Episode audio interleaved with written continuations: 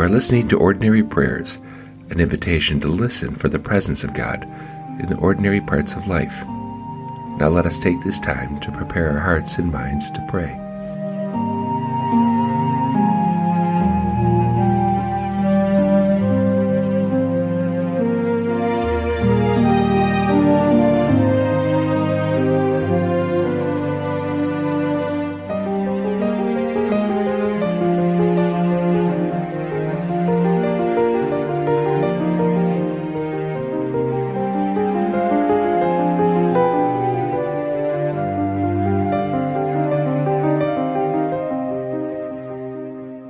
Today is Tuesday, November 13th, 2018, and we read from 1 Samuel. Today's reading is unique. Rarely do the Hebrew scriptures ever highlight a woman's story, but today the focus is all on Hannah. Hannah is one of two wives. Unlike the other wife, Hannah cannot bear children. Her infertility causes her grief. The other wife makes fun of her.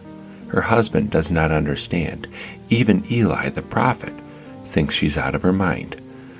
Unlike other characters in the Bible, Hannah exacts no revenge, nor looks for any relief apart from God. Despite all the confusion of support around her, she speaks to God, and God listens, and God delivers her from her suffering. And all she wants is for God to see her pain and not to forget her. Perhaps as you listen to her story, you may think of your own. Has there ever been a time you just wanted your own suffering to be seen by God? Let us listen to 1 Samuel chapter 1, verses 4 through 20.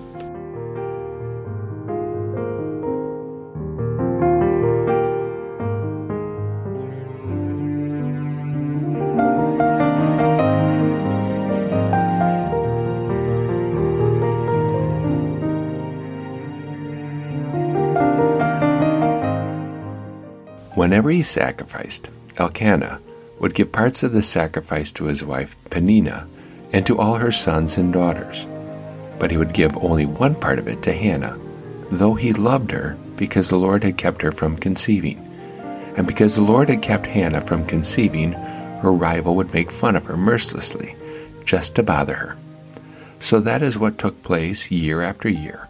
Whenever Hannah went to the Lord's house, Peninnah would make fun of her then she would cry and wouldn't eat anything. Hannah, why are you crying? her husband Elkanah would say to her. Why won't you eat? Why are you so sad? Aren't I worth more to you than ten sons? One time, after eating and drinking in Shiloh, Hannah got up and presented herself before the Lord. Now Eli the priest was sitting in the door by the doorpost of the Lord's temple. Hannah was very upset and couldn't stop crying as she prayed to the Lord. Then she made this promise Lord of heavenly forces, just look at your servant's pain and remember me. Don't forget your servant.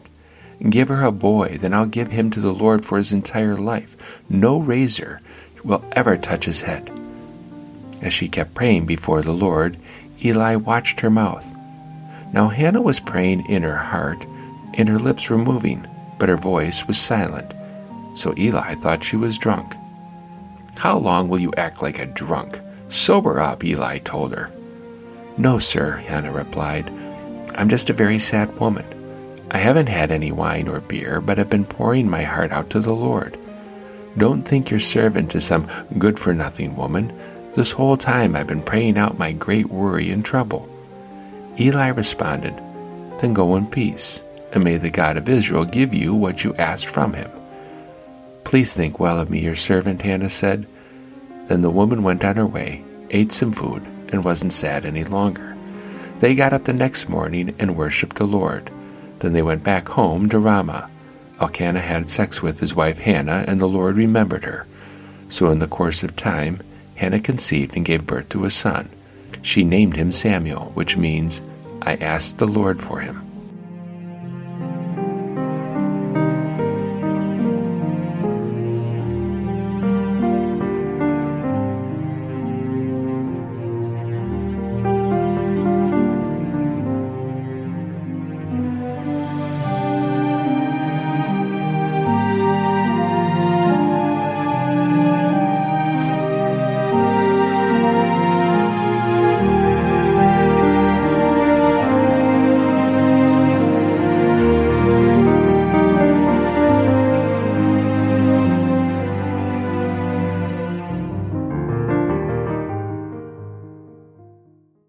Years ago, I decided to hold what we called a David Letterman Christmas for a senior high youth group.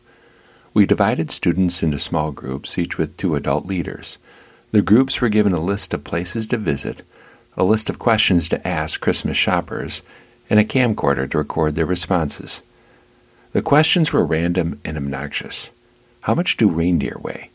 If Santa's sleigh landed on your roof and damaged it, would you sue him or not?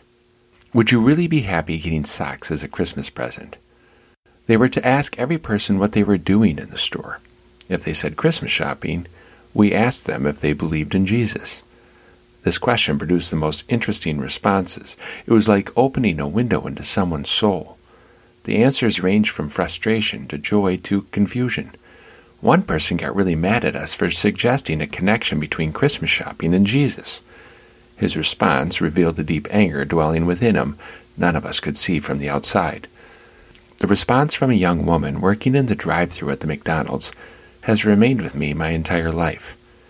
When we asked her if she believed in Jesus, she fell silent and looked away into the darkness. For a moment, the silliness of the evening turned into something profound. Our question seemed to spark a deep question within her soul. It was not a question of whether she believed, but did Jesus believe in her? Could he even see her? I enjoy watching people in public places. It's fun trying to guess what is going on in their life. However, looking at people is not the same as seeing what is actually going on inside them. That is a view few people rarely give to the outside world, and sometimes not even to those who are closest to them. Hannah's story speaks to the person hiding a deep pain, a wound that the world does not seem to understand. The people in her life model how the world responds to our inner grief. Some see the hurt and make fun of it. Others, like her husband Elkanah, brush over the wound and tries to focus on something else. And then there are some, like the prophet Eli, who thinks she's out of her mind. Hannah's request is simple. She wants to be seen beyond the exterior image. She wants the Lord of heavenly forces to see her pain. It made me think about how often we cover up what hurts us most when we actually want someone to see it. Not to say we want to wear our emotions on our sleeve, but there's always someone we want to take notice of us. The one who Hannah desires to see her pain is the same one the young woman in the McDonald's drive through needed. They both know the limitation of human intelligence. Some pain needs more than a positive attitude or words of affirmation. It needs to be seen, remembered, and taken away by the one with the power to do it. I was thinking of these thoughts as I listened to her prayer Lord of heavenly forces, just look at your servant's pain and remember me. Don't forget your servant.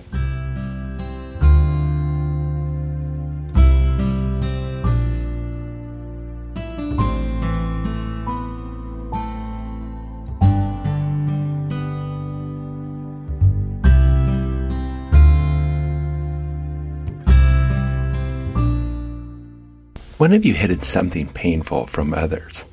And how was hiding the pain helpful or harmful.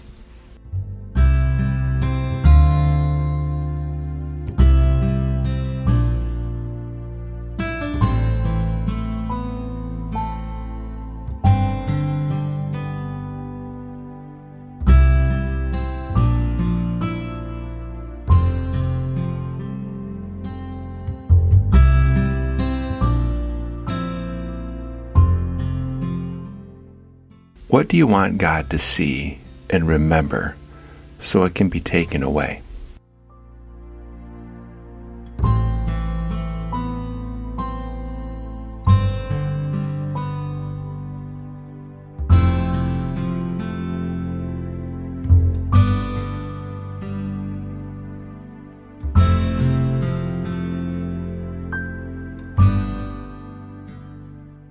Whose pain would you like to be seen by God? I invite you to take this time to lift them up in prayer now.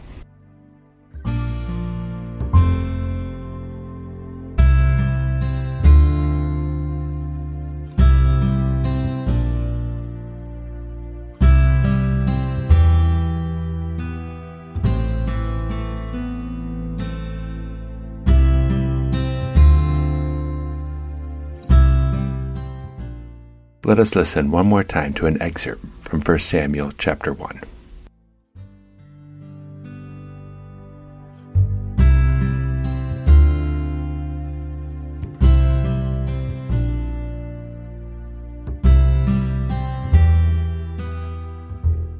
Now Eli the priest was sitting in the door by the doorpost of the Lord's temple. Hannah was very upset and couldn't stop crying as she prayed to the Lord. Then she made this promise Lord of heavenly forces, just look at your servant's pain and remember me. Don't forget your servant.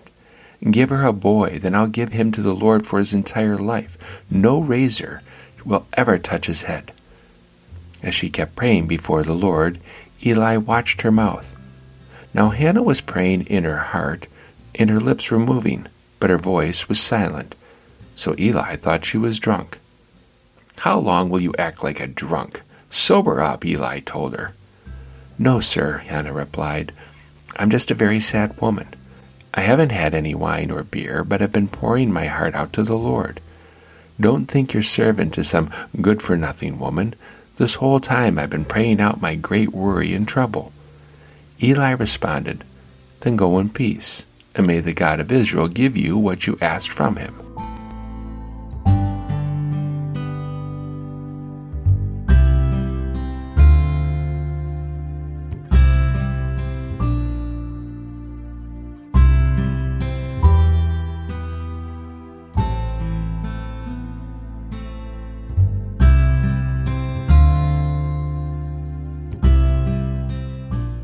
As we pray together, I invite you to consider those who have no home, have lost their home, or are far from home. Consider the homeless, immigrants, exiles, victims of oppression, those who are going through trials beyond our understanding, especially the victims of war, violence, and the fires in California. May they all be delivered from all anxiety, fear, and pain. So let us now pray together a prayer from the Taizé community. Jesus, our peace you never abandon us. And the Holy Spirit always opens a way forward, the way which consists in casting ourselves into God as into the depths. And astonishment arises. Those depths are not an abyss of darkness, they are God, fathomless depths of compassion and innocence. In the name of Christ we pray. Amen.